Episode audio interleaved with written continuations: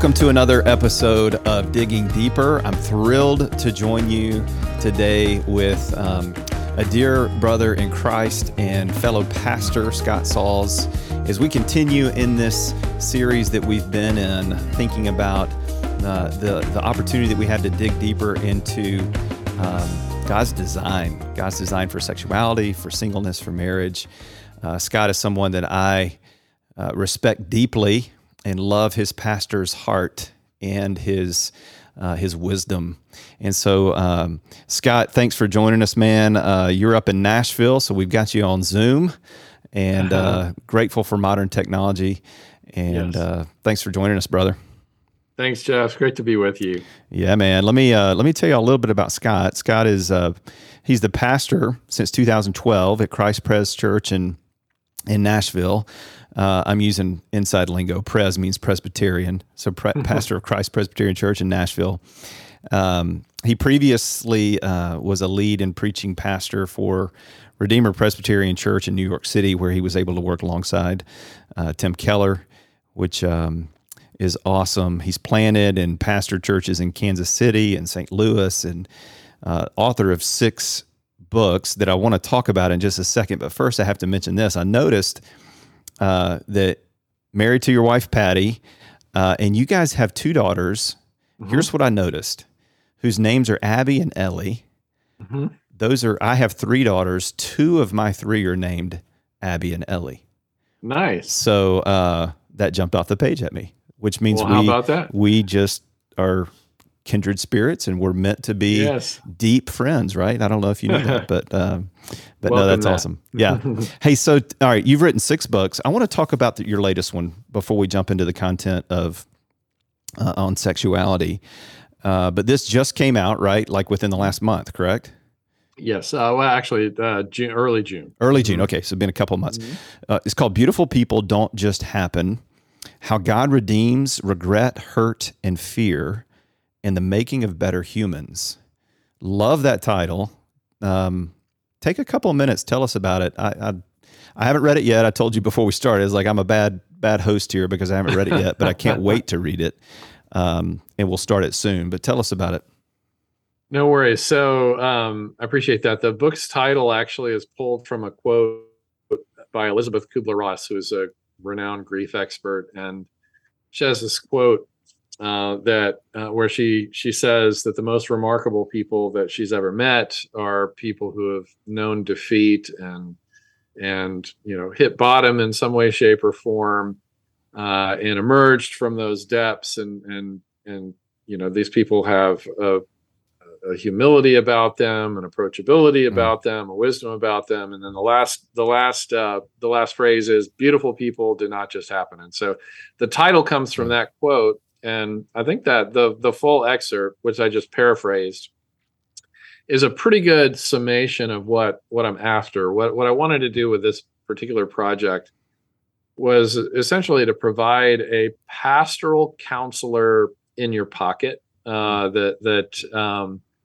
uh, that that you can get for close to nothing, and and hopefully can be a resource uh, especially if you find yourself contending with one of what I call the, the three primary pain points of being a human. One mm-hmm. is regret, which has to do with the guilt and the shame that we we contend with and that we wrestle with being the fallen humans that we are and how does the is the gospel brought to bear on that how can we resource the accesses uh, access the resources of the gospel uh, you know in the face of things like guilt and shame and then hurt would be just the reality of living life in a fallen world where disappointment happens every day, where uh, dreams don't come true uh, sometimes, oftentimes, where our best laid plans fall apart uh, as the pandemic has you know yeah. helped us helped helped happen for us uh, and then and then fear or anxiety about the future worry uh, those sorts of things and so so the book is really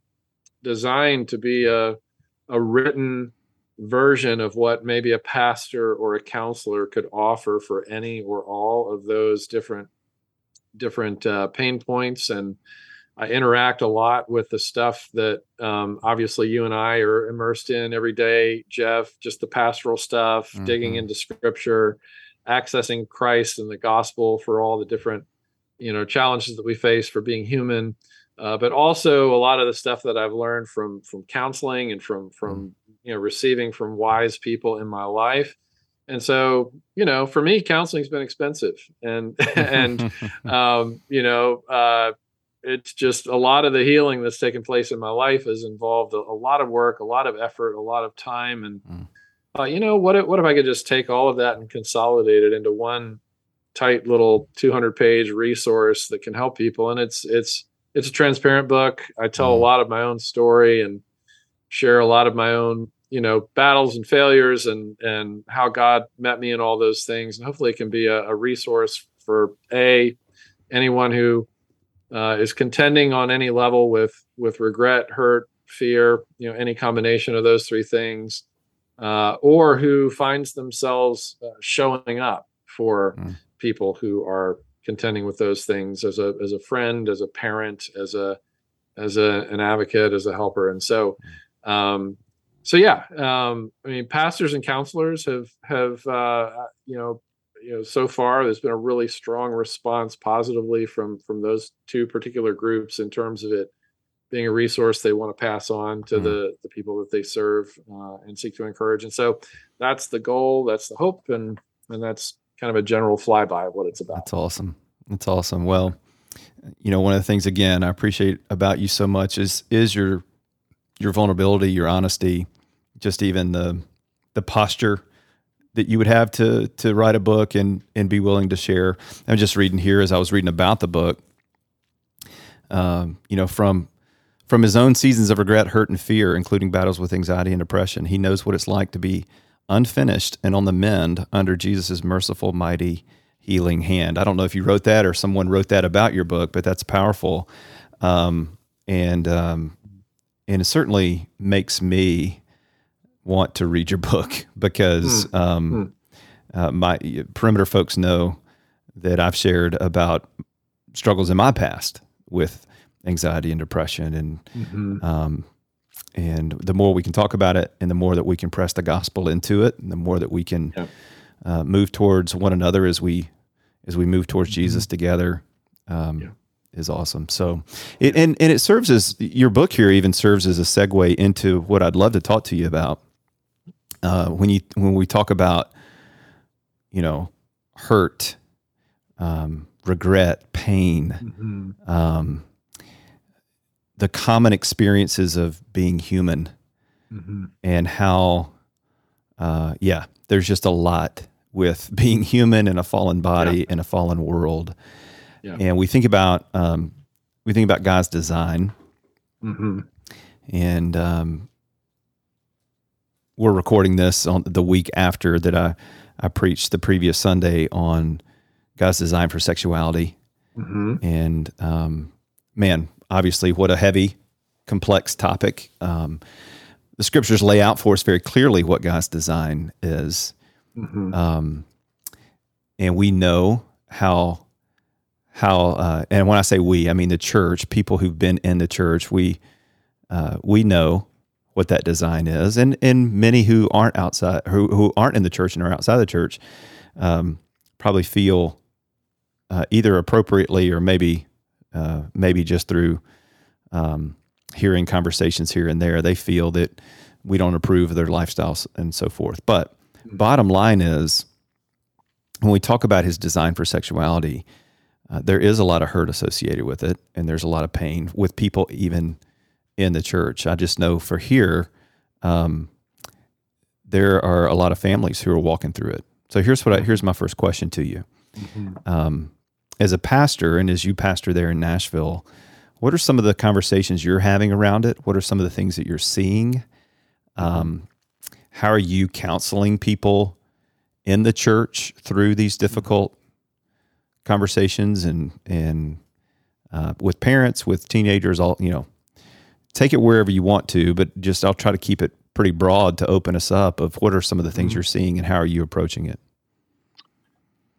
Well, I, I think um, now, you know, the time that we're living in is, you know, these these questions and concerns have become more amplified hmm uh, and more ubiquitous than they have in my lifetime.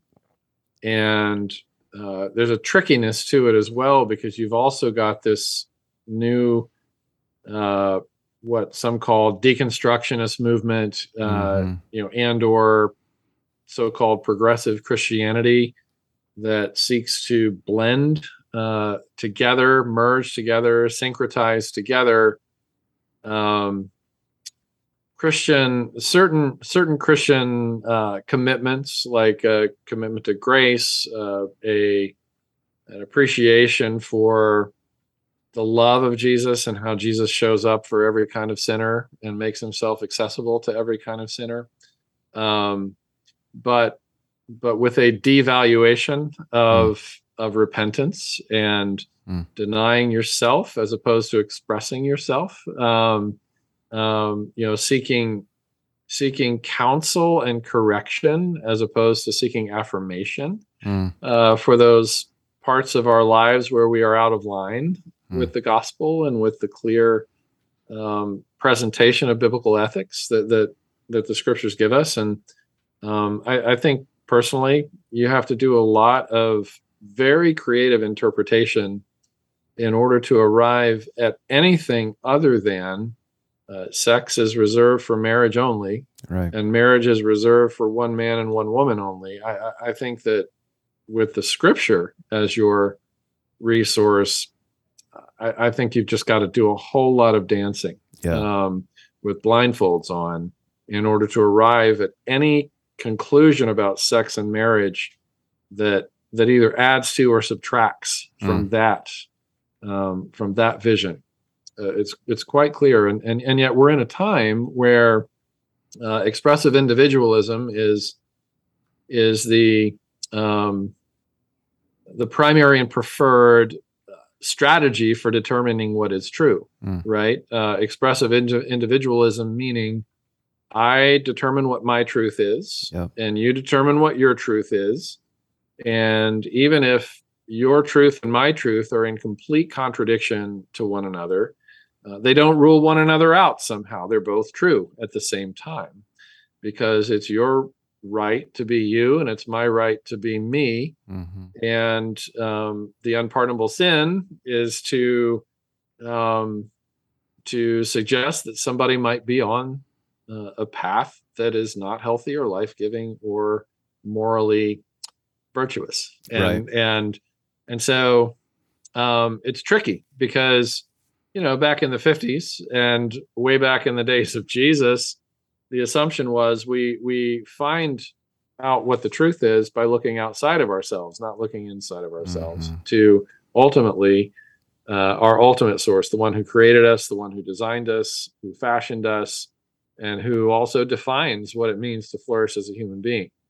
Uh, as a fish can only flourish inside the water, a human being can only flourish to the degree that he or she is surrendered to the design that God's given us in Scripture. And so um, we live in a weird, challenging time because we have, for instance, parent generations that um, that that think in terms of the scriptures coming in and editing and revising us. Mm. Um, you know that the truth is, truth comes from outside of us, from God. Uh, in conversation with other generations or mindsets that say, "Well, no, truth comes within, and nothing outside, uh, you know, can." You know, the truth from within me gets to revise anything that comes at me from Right. the outside and edit that, and and so, so it's even hard to have the conversation if you're not starting from the same assumptions Mm. um, and so it's it's been very tricky, uh, especially in families and friendships and places of work, and Mm. Um, you know even within the evangelical landscape, the Yeah, evangelical sure. Christian landscape, it's become a challenge. Uh, y- let me ask you this on that front. How have you personally seen, or or some of the- maybe things you've observed, um, in the way of how how have Christians in, sought to engage in the conversation around sexuality in helpful ways? How have they? How have we, not they, have we engaged in unhelpful ways? And Yeah. any thoughts you have around that? Um, uh, I think you know there, there, there's polar extreme. There's a continuum, right? Mhm. Somewhere in the middle of that continuum is is health and something that Christ would uh, be pleased with. right. But on the far end of the continuum, on on one side is, um, you know, maybe what you could call a truth without grace Mm. uh, model, uh, where uh, where Christians are experienced as being corrective but not kind or compassionate. Mm. Uh, and then on the other side of the continuum, Christians are experienced as being kind and compassionate, but but never corrective. And so you Mm. might call that the grace without truth the uh, approach. But the problem is, truth that is absent of grace isn't really true, and grace that is absent of truth isn't really gracious. Mm. Um, you know, there there have to be times where um, direct words are spoken, right? And and you know, for anybody who might resist that, let me appeal to you on this basis. Let's just say um, you are um, a spouse or you're a parent, and your spouse or your child uh, gets involved with uh, crack cocaine, and um, and every day you and the rest of the family are having to contend with that. Um, the idea that everybody gets to determine what their own truth is and what their own pathway to health is rules out the possibility of you having any right to get angry, upset, Hmm. grieved uh, at that person who's destroying both themselves and the environment of your family. You have no right uh, if you if you believe that everybody has to has a right to determine their own path.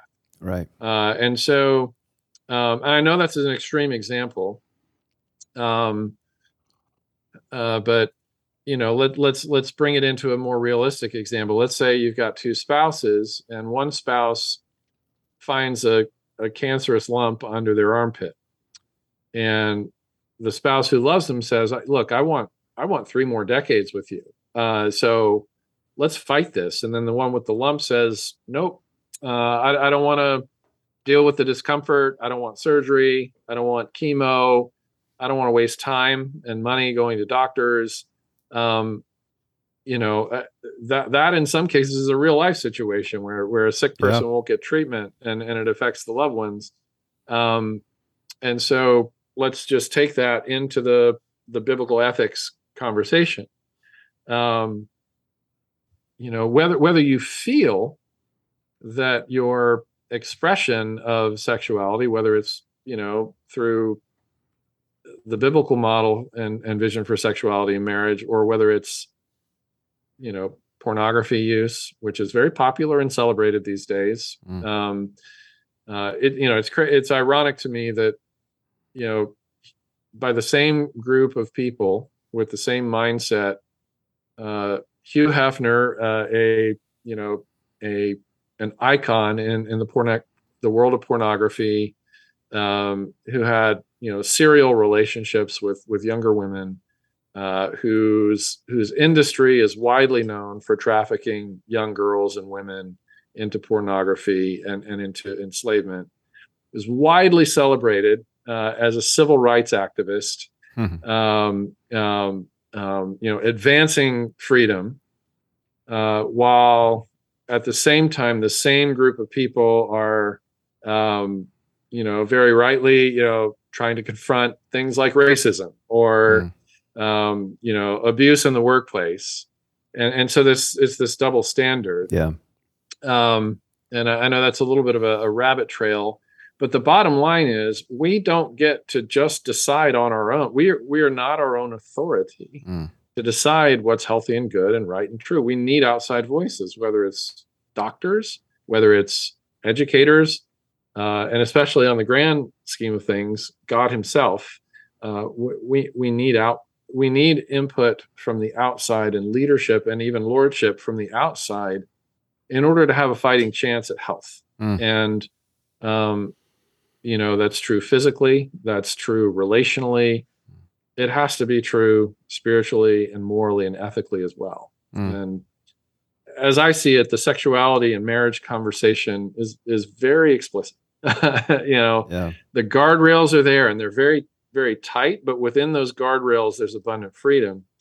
Um, so you know, Yeah. both for married and and unmarried people, abundant freedom sexually inside marriage, abundant freedom outside of marriage to, you know, as Paul says, devote your life wholeheartedly to the Lord's concerns or, you know, pour into people in, in ways that maybe a married couple can't pour into due to lack of time and, and you know, kids at home and, and things like that. Mm. So anyway, yeah, there's a lot more to be said on that. Yeah. And a lot of what you're saying is, is so good because in, in, in a lot of ways, what we're saying about the conversation from a Christian ethic and biblical worldview uh, of sexuality is getting really getting to the core questions that are always at play in any in any conversation that's that's around kind of worldview and ethics and in the sense of what is truth how do we determine truth what is what is true freedom um, and who decides it where do we establish worth? Where do we decide? Where, where, what is where where are the lines of morality if there are any, and if if there are some, then what are they based on? You know, all that's at play in this conversation, like it is in in many others. Um, when we when we think about, I mean, I'll just make a comment here and then and then ask you another question. But when we think about the culture that we're the waters that we're swimming in right now, um, it absolutely is. Um, a a a norm right now that the that affirmation equals love. Mm-hmm. You know, to love someone is to affirm all of their choices and all of their um, ways of defining life and expression and so forth. Um, we are to be a people if if we're in fact following Christ and allowing Him to do what He does in us and fill us with His Spirit. We're to be a people who love well. It's it's the greatest ethic of the church is to love and uh, to love like Christ. So, Scott, any any any um, any comments or thoughts you have on what what does it look like tangibly? Any any things you can offer, ideas, thoughts, things you've seen, things you've done in your own life to love those who are outside of God's design without affirming uh, so yeah, yeah. Uh, if I could answer that in two ways, yeah. Uh, you know, I, i'll maybe put an exclamation point on the things I just shared with a quote from Becky Pippert. Uh, okay, uh, she's a very thoughtful Christian woman. She says, uh, "We tend to be taken aback by the thought that God could be angry. How can a deity who is perfect and loving ever be angry? we take pride in our tolerance of the excesses of others. So, what is God's problem? But love, real love, detests what destroys the beloved. Mm. Real love stands against the deception, the lie, the sin that destroys. Um, That's good. Let's see here. Uh, and then she quotes somebody who said, Human love offers a true analogy. The more a father loves his son, the more he hates in his son the drunkard, the liar, and the traitor. Anger is not the opposite of love. Hate is the opposite of love. And the final form of hate is indifference. Mm. Um, so, you know, that that's a shout out mm. for redemptive truth telling. Um, you know, because we love people, we want to um, steer them. We want to steer each other. And we want other people to steer us away from the path of unhealth and potential destruction. At the same time, you know, Jesus, the scriptures talk a lot about speaking the truth in love. Um, you know, love is patient, love is kind. We've got the full definition of, of what love is, what it looks like, what it feels like in First Corinthians 13. It rejoices with the truth, so it's truth telling. Um, but it also bears all things, hopes all things, believes all things, endures all things. You know, love is patient. That's the that's the number. That's the first definition of love. And, right. and um, you know, I, I think the challenge for Christians, uh, as well as the call, the moral imperative for Christians, uh, is to simultaneously be flexing the muscles of compassion and conviction all at the same time. Hmm. Uh, and because if you lose one, you lose both. And um, you know jesus's life is filled with this right? So this sunday i'm, I'm preaching a sermon and in that sermon i'm going to reference matthew 23 where jesus excoriates the scribes and the pharisees for their smugness and their self-righteousness. What a great just word dresses them down. Yeah, he yeah. just dresses them down with with with with confrontation with conviction.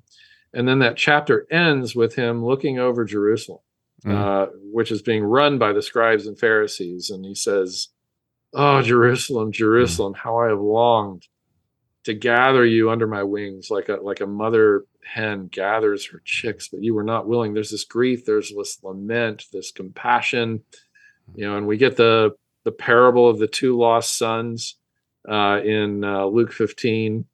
You know, one shows his lostness by by you know squandering his inheritance and leaving home and squandering it on prostitutes and wild living. The other one demonstrates his lostness through a smug self-righteousness. Um, and you know, the one who leaves home is all about expressive individualism, right? Um, you know, I'm going to go live my truth. Uh, and it doesn't work out well for him in the end. He has a lot of fun uh, and what feels like a lot of freedom. That's right. a whole time, but in the end of that season of freedom, he's referring to himself as a slave. Mm.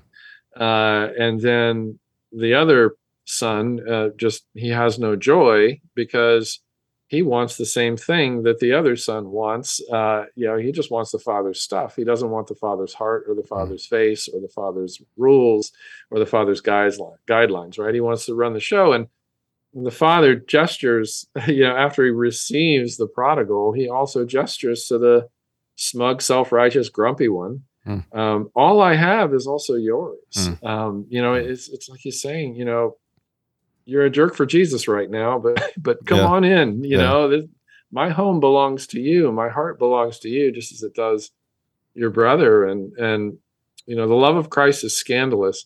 And you know, with respect to like, for instance, we've had a we've had a you know our fair share of of um, of same sex couples mm. um, come into our church because for whatever reason there's some things about our church that they they feel is different mm. uh, than the standard kind of evangelical posturing. Um, in that they feel welcomed, they feel loved, they feel invited into friendship, um, they feel um, uh, as if they uh, can um, you know be meaningfully present for the preaching of the gospel etc uh, while also knowing that um, in the end uh, they're going to need to make a decision about whether or not our church is going to be the church for them because um, there is no pathway uh, to right. merging uh, Christian faith with um, uh, with with you know their particular um, um you know choices in in in, in that regard and so so we've we've been that kind of church where for instance a, a, a gay couple or, co- or a cohabiting couple um, can come in and be really drawn in mm. for a time but eventually they, they, they either change their minds about yeah. their lives and how they're living them or they'll leave yeah. Uh, and if if there never comes a point where uh, you know folks don't either change their minds and and and put themselves under the lordship of, of scripture and of christ or leave um, it might be that we're being a bit too accommodating and and mm. and shying away a bit too much from the truth of the mm. gospel mm. um, but if they never show up and never want to have anything to do with us and mm. don't perceive that that there is care uh, for anyone mm. uh, in our within our walls, whether they believe as we do or whether we whether they don't, um, you know, then there there might be an absence of of truth telling, and and and so, you know, there's this balance, right, where Jesus is always welcoming sinners, and he's eating with them, uh, and he's always calling them to repentance over a meal. You know, it's it's. Uh, the woman caught in the act of adultery, the very first thing he hmm. says mm. to her is, I, I, don't condemn you." In other words, welcome. Uh, yeah. let's let's be friends. Um, mm. Now that we've established that that my posture toward you is love and compassion and care. Mm-hmm. When these other men just wanted to stone you to death, uh, while also apparently covering over the sin of the man who was caught in the act of adultery by not dragging him right into, into the square. Right. Um, we, we, often miss you that. Know, they're the all gone. You know, I did the whole gotcha question on them, and I, am I'm, I'm here to protect you. Um, I'm here to protect. Mm. You know, guilt and shame ridden people from religious bullies. That's part of what Jesus does. It's part of his vocation. Mm. It's part of the church's vocation as well. Um, but now we've got to talk about mm. your ethics because yeah. your ethics are going to destroy you. Right. Uh, There's if, still if, repentance. If they don't change. Right. Yeah. That's right. And and so it's got to be both and. Yeah. I love how you just frame that, uh, even in just what we see in Jesus. And um, you know, th- his ability and what he demonstrated that we see on the pages of Scripture. Um, yeah, I think about I think about the woman at the well, the Samaritan woman, and how clearly in the way that he approached her, there was such care, there was such compassion uh, that she was so drawn to him. Uh, but yet at the same time, he um, he didn't shy away from very much exposing her. You know, you know, it's not just one husband. You've been with five men. You know, there's there was conviction and truth, and uh, but in a way that um, that was so inviting. And um, I love how you just said that too about how part of what Jesus does for sure uh, is protect us and and rescue us even from the religious bullies. But that doesn't mean that he still doesn't, you know, that he he re, he refrains from calling us into his design and purpose mm-hmm. and into the transforming work of the gospel in our lives. And so, yeah. Um, so Scott, you um, as a pastor, I would imagine you get asked a question that I get asked often. I'm getting I'm getting it asked a lot right now because of the sermon series that we're in, but um, but it was a it was a common question even before we began teaching on these topics. Mm-hmm. Um, and it's it's simply the the heart wrenching question of a parent who loves the Lord, who's walking with the Lord, and desperately wants their children to as well. Mm. And their ch- their child has either rejected the faith and embraced a um, alter- alternative sexual lifestyle or identity, mm-hmm. or is embracing the faith, but one that would be um, giving permission to still continue a sexually permissive lifestyle or identity outside of what we would say is God's design. What do you say to those parents who come and say, "What do I do? What do I, how do I engage my child? What do I? Mm-hmm. How do I?" you know, sometimes the heart cry seems as though, and sometimes it is blatantly this, and then sometimes it's it's veiled, but is help me change my child. How do I do it? You know, that's what they're really longing for. But what? Yeah. What do you What do you say? I would say read everything that Preston Sprinkle has written on the subject. Mm. Um, uh, read everything that Sam Allberry has written on the subject. Mm-hmm. Um, if you want to go back, you know, read read everything that Francis Schaeffer has written. Mm. Um,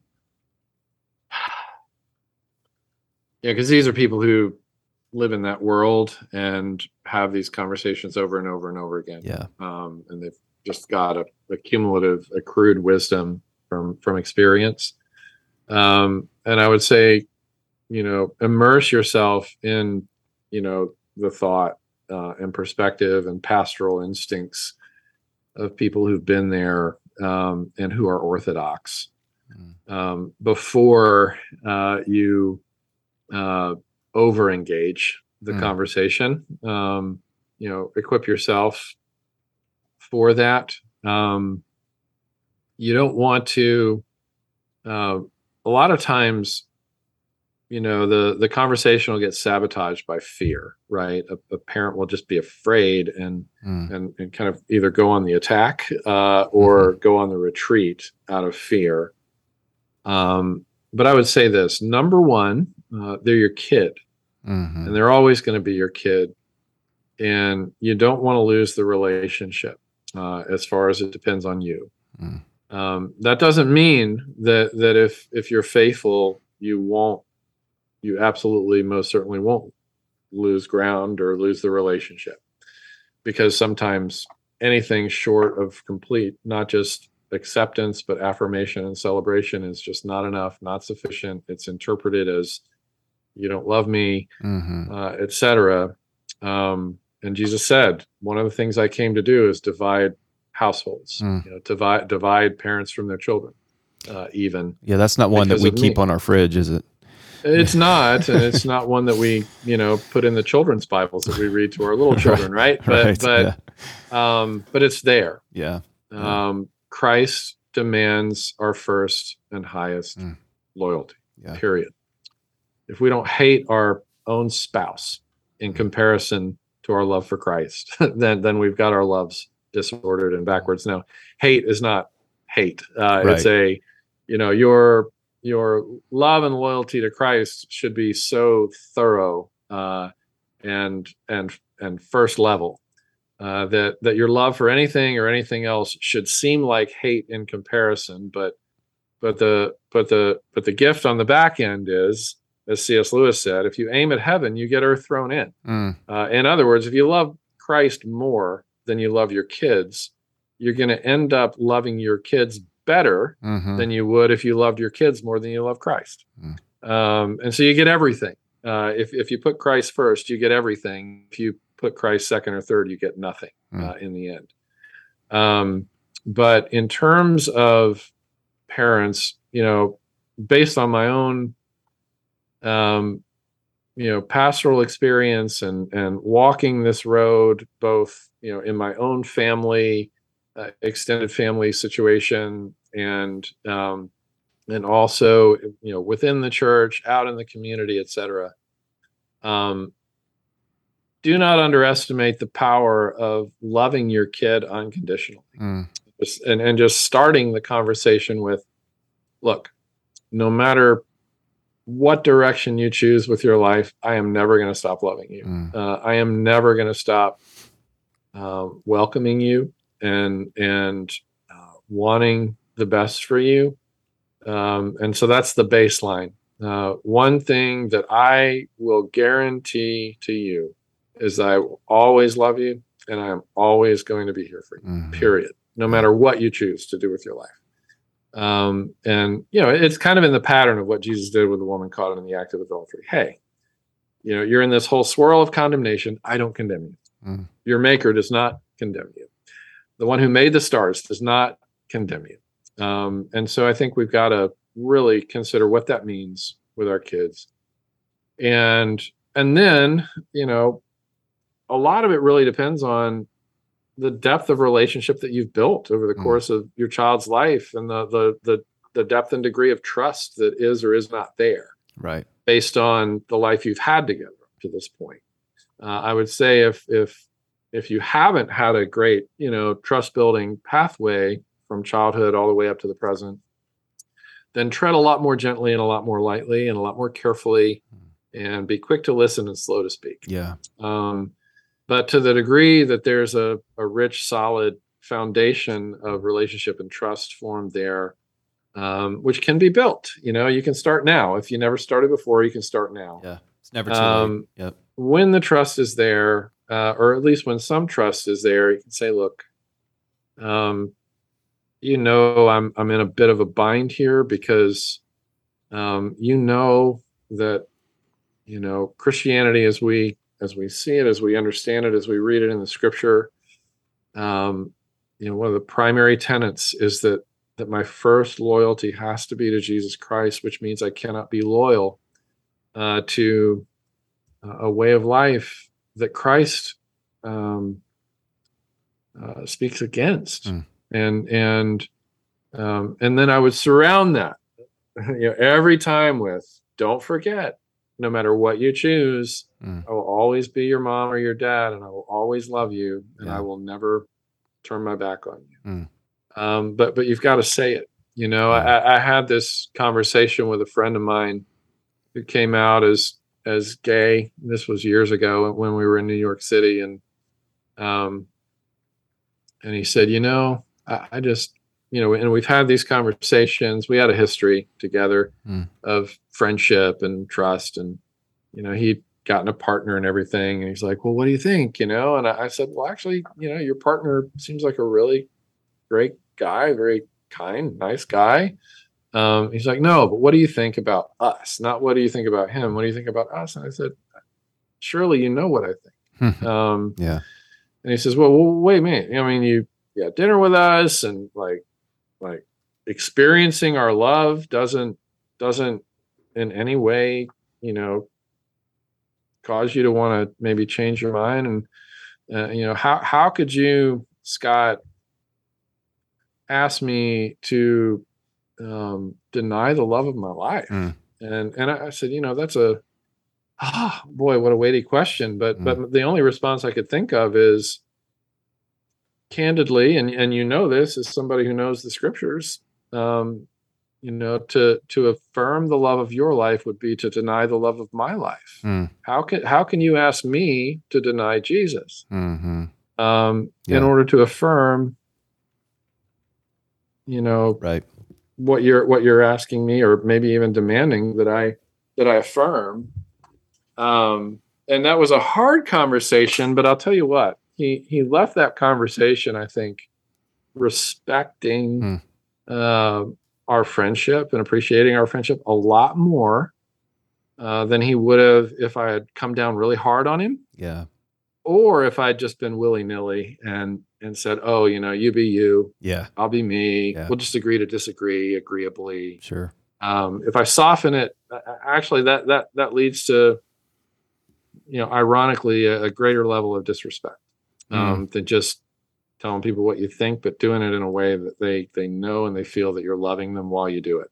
Like when the rich ruler and and Jesus encounter happened, um, you know, it says that Jesus looked at him and loved him. Hmm. Uh, and it also said that when he walked away, um, choosing his wealth over Christ, it says that he walked away sad, Yeah. Yeah. not not feeling beaten up or condemned. And and you know, when he's walking away sad, you know, that's an indication that he feels like he's giving something up. Yeah. Um, you know, in, in order to chase after something else. Yeah. He's losing something of great value Yes. something of Jesus lesser. gave him pause. Yeah. Uh, you know, the way that Jesus treated him Yeah. gave him pause hmm about his ethical choices. You know, one of the things that um, you mentioned Sam Allberry and and uh, and Sprinkle and you know I think of Rebecca McLaughlin. McLaughlin Oh, absolutely. Yeah, she's another one I'd say Um, home run, home yeah. run for her. Yeah. And and she she has lived with same sex attraction like like Sam has. sure. Yeah. Um, and and she's married. Like Sam has chosen the path of singleness. right. Rebecca, as a same sex attracted Christian woman, chose the path of marriage to to a man. Sure. Um, and they're both flourishing. Uh, Totally. Yeah. you know, One of the things that I, I hear a lot from them is I've listened to them and read them is something that you touched on there. And uh, I'll just maybe wrap up with this and honor your time and our listeners' time. But um,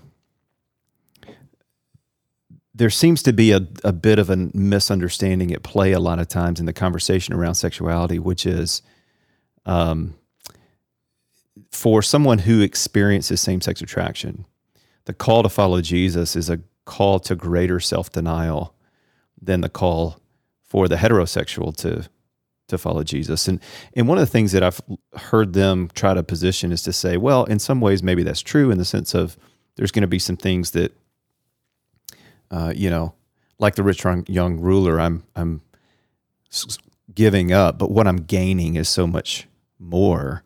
But the call for all believers, for anyone to follow Jesus, is always a call of self denial to give up what we most value uh, for the sake of finding our greater greater worth and value in Jesus. Um, and I, and I, you know, I realize that's that's easy for me to say as a as a as a heterosexual, and you know, I've had conversations with um, with friends who are saying, "Man, well, you know, you, you haven't experienced what I've experienced." I, I I get all that, but I think the only point I'm trying to make is that there is a self denial component that Jesus was very upfront about. If you want to follow me, you must take up your cross daily, deny Mhm. yourself, and follow me. yeah. And um, and in Yeah. so doing, and I think you know, if we don't include this last part, where it's just it just becomes some form of some spiritualized form of asceticism. You know, it's like, hey, just beat yourself Mhm. up and feel better because you feel more religious. Um, but it's in so doing, you find life. You, Mhm. you flourish in Christ, and Mhm. He's the maker of life. So He's the one in whom we find the life that is that that we most long for, right? Even when it requires us to deny what we most deeply feel. Uh, Mhm. and uh, and that's hard. I mean, I don't think anyone would say, "Oh, yeah, that's an easy, an easy thing to do," but it's Yeah. Yeah. incredibly, incredibly difficult. Any thoughts around that uh, as we wrap up here, Scott? So, um, what a lot of American Christians don't realize is that when when Paul says in Romans, if you confess with your mouth that Jesus is Lord, and believe in your heart that God raised him from the dead, you'll be saved, was a fiercely uh, subversive political statement because the mantra in Rome was Caesar is Lord.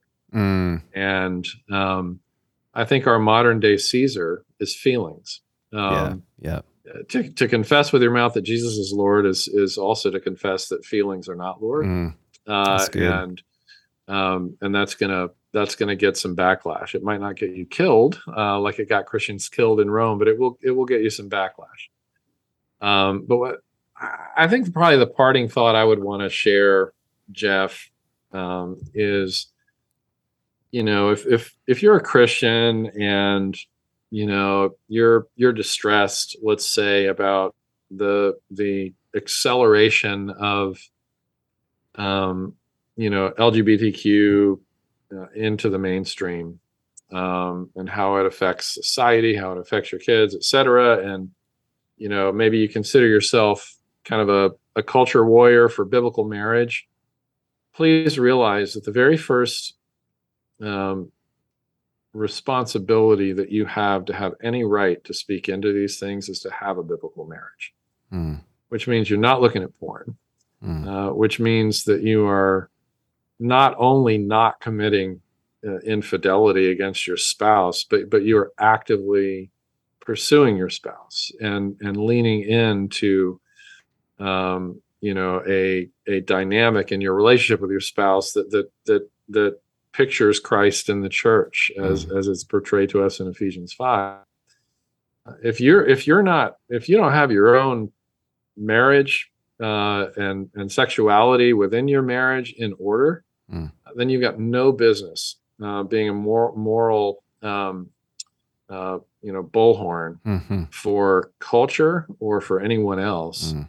uh, so let's just make sure that we have um, we have the moral authority Mm. to be able to even talk about these things with any level of concern.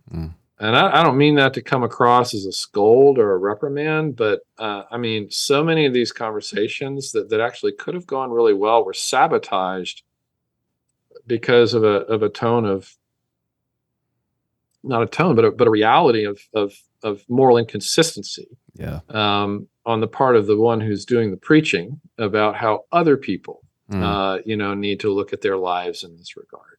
mm, Um, you know, ask yourself: Is your is your mar- is your heterosexual marriage as committed as as some some gay marriages? You know, some gay marriages are deeply committed, Mm. uh, as as out of step with Scripture as they are. Your your marriage commitment needs to be be at least you Mm. know on the same level of commitment yeah. in your biblical marriage um you know so that you have a at least you have grounds from which to you know have some sort of credibility and Yeah. so you know jeff you can choose to keep that or strike that from from from the edits but um you know hypocrisy is a is a is a killer Yeah. Uh, it's it, you know what tim keller calls a defeater belief like Yeah. like if you're not if you're if you're doing the do as i say but not as i do thing um you know if if if in the name of confronting sin in culture or sin in somebody else uh, we are not presenting to them a beautiful alternative that is desirable in the in the way that Jesus presented a beautiful desirable alternative to the rich ruler that led the rich ruler to walk off feeling sad instead of judged Mm. um, we just need to do our own work yeah. um, as part of that picture Yeah, and, and maybe one way to sum that up is let's be a people of repentance ourselves. yes If we're going to call people out there to repent, may it be also because we are a people of repentance and and grieving over our own sin uh, as deeply and even more passionately as we do the, the sins of others. Mhm. So, Scott, I'm grateful for you, brother. Thank you for spending time with us. Um, I've loved this entire time. I've loved that quote over your your left shoulder there. All all sad things become untrue. Uh, There's from- a great story about that sign in the book, by the way. Oh, awesome. Um, Great. It's, just one of the most moving stories I've ever gotten to be part of. wow. so- Well, there's a great teaser. Little, to, little teaser there. there you go to remind everyone to read. Go read. Beautiful people don't just happen. Um, but Scott, thanks again for taking time. Thanks for all you who have joined us either uh, uh, here with uh, YouTube or or uh, listening in whatever capacity that you are. Uh, hope this has been a blessing to you. Uh, we we hope that this has been something that as we have dug deeper into these uh, these issues and topics that they've helped you process. They've helped you even think through and, Lord willing, pray through uh, these issues. And ultimately, that's where I would encourage you to go. I mean, of course, you have pastors like Scott, myself, and others. You have people and friends, but ultimately, uh, maybe we'd be going to the Lord with these issues, seeking His heart, seeking His word, letting Him speak to us in ways that shape us into His image. So, thanks for joining us. We'll look forward to having you again uh, with our next episode.